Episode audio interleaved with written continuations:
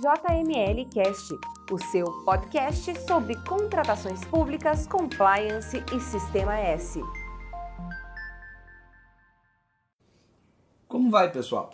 Dando sequência ao nosso programa, hoje vamos falar sobre a função de, da assessoria jurídica no controle prévio de legalidade, segundo o que está previsto no projeto de lei 1292 de 95. Para contextualizar, vamos começar falando um pouco sobre o que temos hoje em termos de legislação.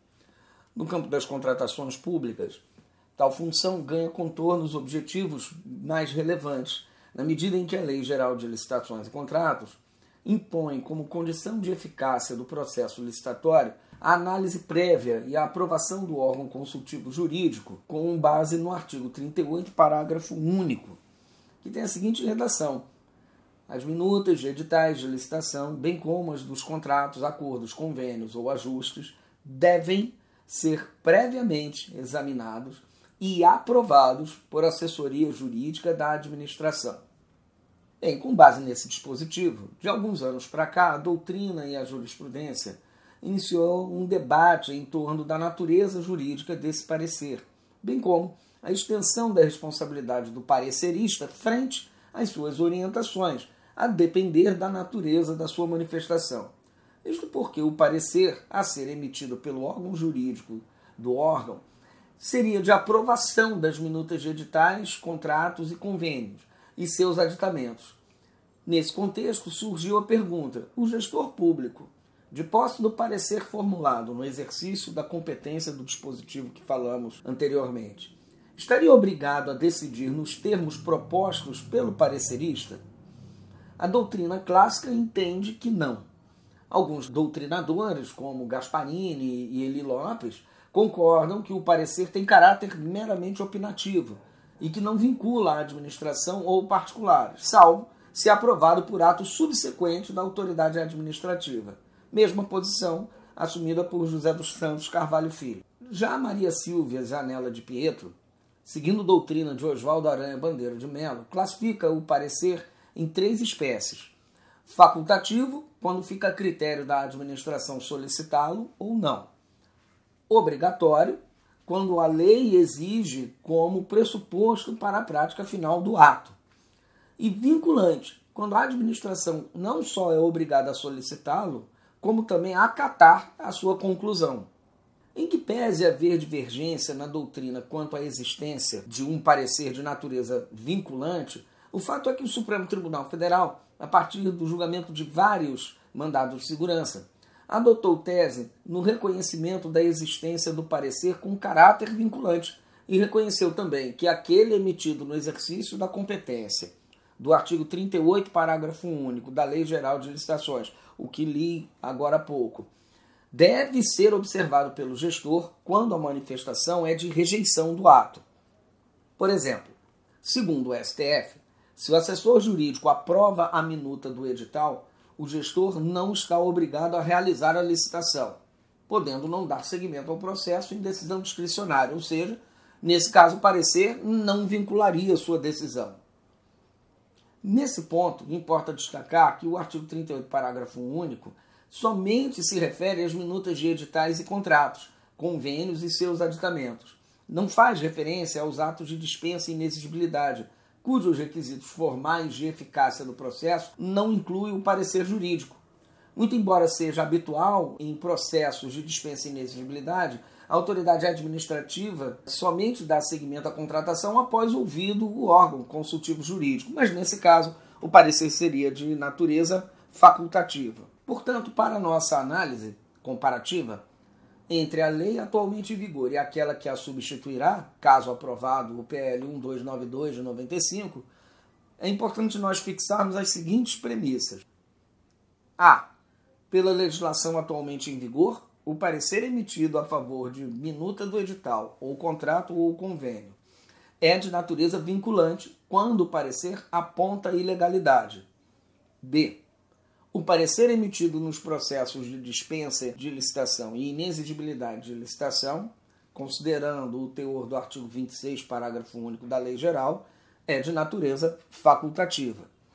Bom, O texto substitutivo aprovado na Câmara dos Deputados e encaminhado ao Senado Federal traz novos contornos quanto às competências do órgão consultivo jurídico. A atribuição de controle prévio da legalidade permanece a cargo das assessorias jurídicas, isso não se altera. A nova redação afasta, porém, o caráter vinculante do parecer, pois admite expressamente que a manifestação que desaprovar o ato poderá ser rejeitado. Logo, o parecer deixa de ser vinculante para se consolidar como apenas obrigatório. A rejeição do parecer desfavorável acarretará ao gestor responsabilização pessoal e exclusiva pelas eventuais irregularidades que eventualmente lhe forem imputadas. Mas em interpretação a contrário senso, essa parte do dispositivo nos leva à conclusão de que, nos casos em que o gestor adotar a manifestação do órgão consultivo jurídico de desaprovação do ato, o parecerista assume solidariamente a responsabilidade por eventual irregularidade. É bem verdade que, nos casos em que o parecer é desfavorável e o gestor adota a orientação ofertada pela assessoria jurídica, a probabilidade de ser detectada alguma irregularidade passa a ser diminuta, simplesmente porque o ato não será levado a efeito. A responsabilização do parecerista somente poderia ocorrer, no meu modo de ver, em duas situações. Uma, nos casos em que o parecer recusar um ato que era juridicamente aceitável, se do acolhimento da rejeição sobrevir dano à administração por ato antieconômico ou dano à sociedade. E B, se da rejeição do ato o parecer indicar outra solução. Por exemplo, ele rejeita o teor de uma cláusula e sugere outra cláusula, e esta for considerada irregular. O parecer emitido nos processos de contratação direta, outra mudança, passa a ter o mesmo caráter de análise de juridicidade das minutas de editais, contratos e convênios que hoje temos na legislação em vigor. Ou seja, também deverão ser instruídos com parecer jurídico e este terá a mesma natureza obrigatória. Muito embora não se tenha dito expressamente no parágrafo respectivo, também para os casos de contratação direta, o gestor poderá rejeitar o parecer desfavorável à contratação, assumindo exclusivamente a responsabilidade por eventual irregularidade. A nova redação prevê uma interessante prerrogativa ao assessor-chefe da assessoria jurídica ou diretor do departamento jurídico, mas ao mesmo tempo essa prerrogativa pode se tornar perigosa. Por ato próprio, poderá dispensar a análise jurídica de certos atos, considerando o volume da despesa, a baixa complexidade da matéria envolvida, a entrega imediata do bem ou a utilização de minutas padrão de editais e contratos. Aliás, já é de praxe em muitos órgãos e entidades a desnecessidade do parecer jurídico nas dispensas de licitação em razão do valor é uma forma de reconhecer que o parecer jurídico, em algumas circunstâncias, pode ser afastado. Mas vamos lembrar que, no caso da lei atual, dispensa a inexigibilidade de licitação, o parecer é facultativo. Bem, retornando, com relação à utilização das minutas padrão, o entendimento é pacífico no Tribunal de Contas da União que, nesses casos, havendo mera adaptação do ato convocatório à minuta padrão, esta necessariamente aprovada pelo órgão jurídico, tais minutas adaptadas não necessitam de parecer próprio. Mas a respeito dessa prerrogativa surgem duas preocupações: a prerrogativa de poder dispensar o parecer jurídico em certos atos. A primeira delas diz respeito ao uso das minutas padrão de editais e contratos. Mesmo em sendo utilizados tais instrumentos, a cada espécie de objeto haverá modificação significativa no bojo do edital, que necessitarão ser analisados. E, não raro, com forte influência no caráter competitivo e no julgamento objetivo da licitação. Por exemplo, mesmo que haja cláusula padrão, já aprovado em parecer prévio, para exigência de amostra para fins de classificação da proposta, ao variar o objeto a ser adquirido com base nesse critério, a metodologia de teste e os resultados a serem obtidos também serão variáveis e poderão afastar a objetividade do julgamento ou mesmo o caráter competitivo do certame. Assim, a assessoria jurídica deve ter muito cuidado ao dispensar a análise de minutas de edital, mesmo nos casos em que se utiliza minutas padrão. A outra preocupação diz respeito à eventual responsabilização do assessor jurídico por ato omissivo. Ao indicar que determinado ato estará dispensado do parecer, poderá, em sede de controle externo, vir a ser responsabilidade em razão da verificação de irregularidade de um ato promovido pelo gestor que, segundo a norma, deveria ter sido submetido a controle prévio de legalidade, mas por ato do órgão jurídico foi dispensado.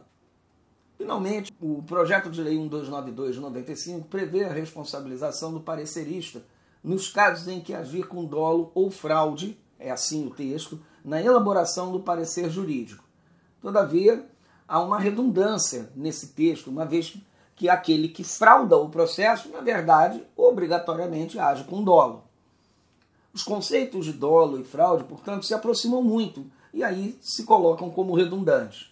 Mas o texto parece seguir é, a linha do que já se encontra disposto no artigo 28 da Lei de Introdução às Normas do Direito Brasileiro, recentemente alterada, que diz o seguinte: o agente público responderá pessoalmente por suas decisões ou opiniões técnicas, então incluiu aí a emissão de pareceres, em caso de dolo ou erro grosseiro, Portanto, também será responsabilizado o parecerista como qualquer outro agente público, se na emissão de parecer agir também com erro grosseiro, não só com dolo.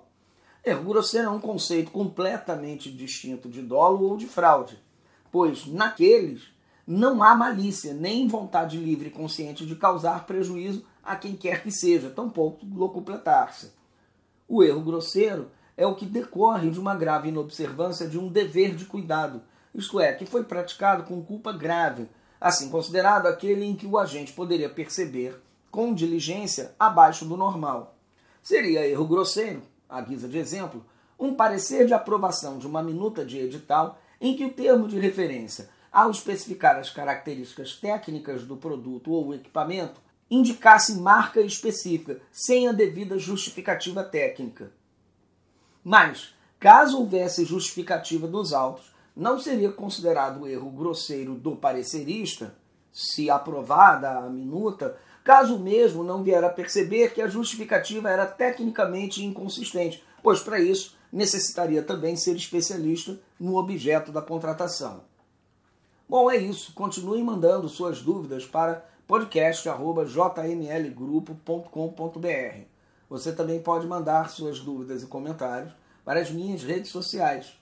Você vai me encontrar lá no Instagram, no Facebook e no LinkedIn. Procure por Professor Luiz Cláudio Chaves. Meu cordial abraço e até o próximo episódio. Você ouviu o JML Cast. Para estes e mais conteúdos, acesse www.jmlgrupo.com.br.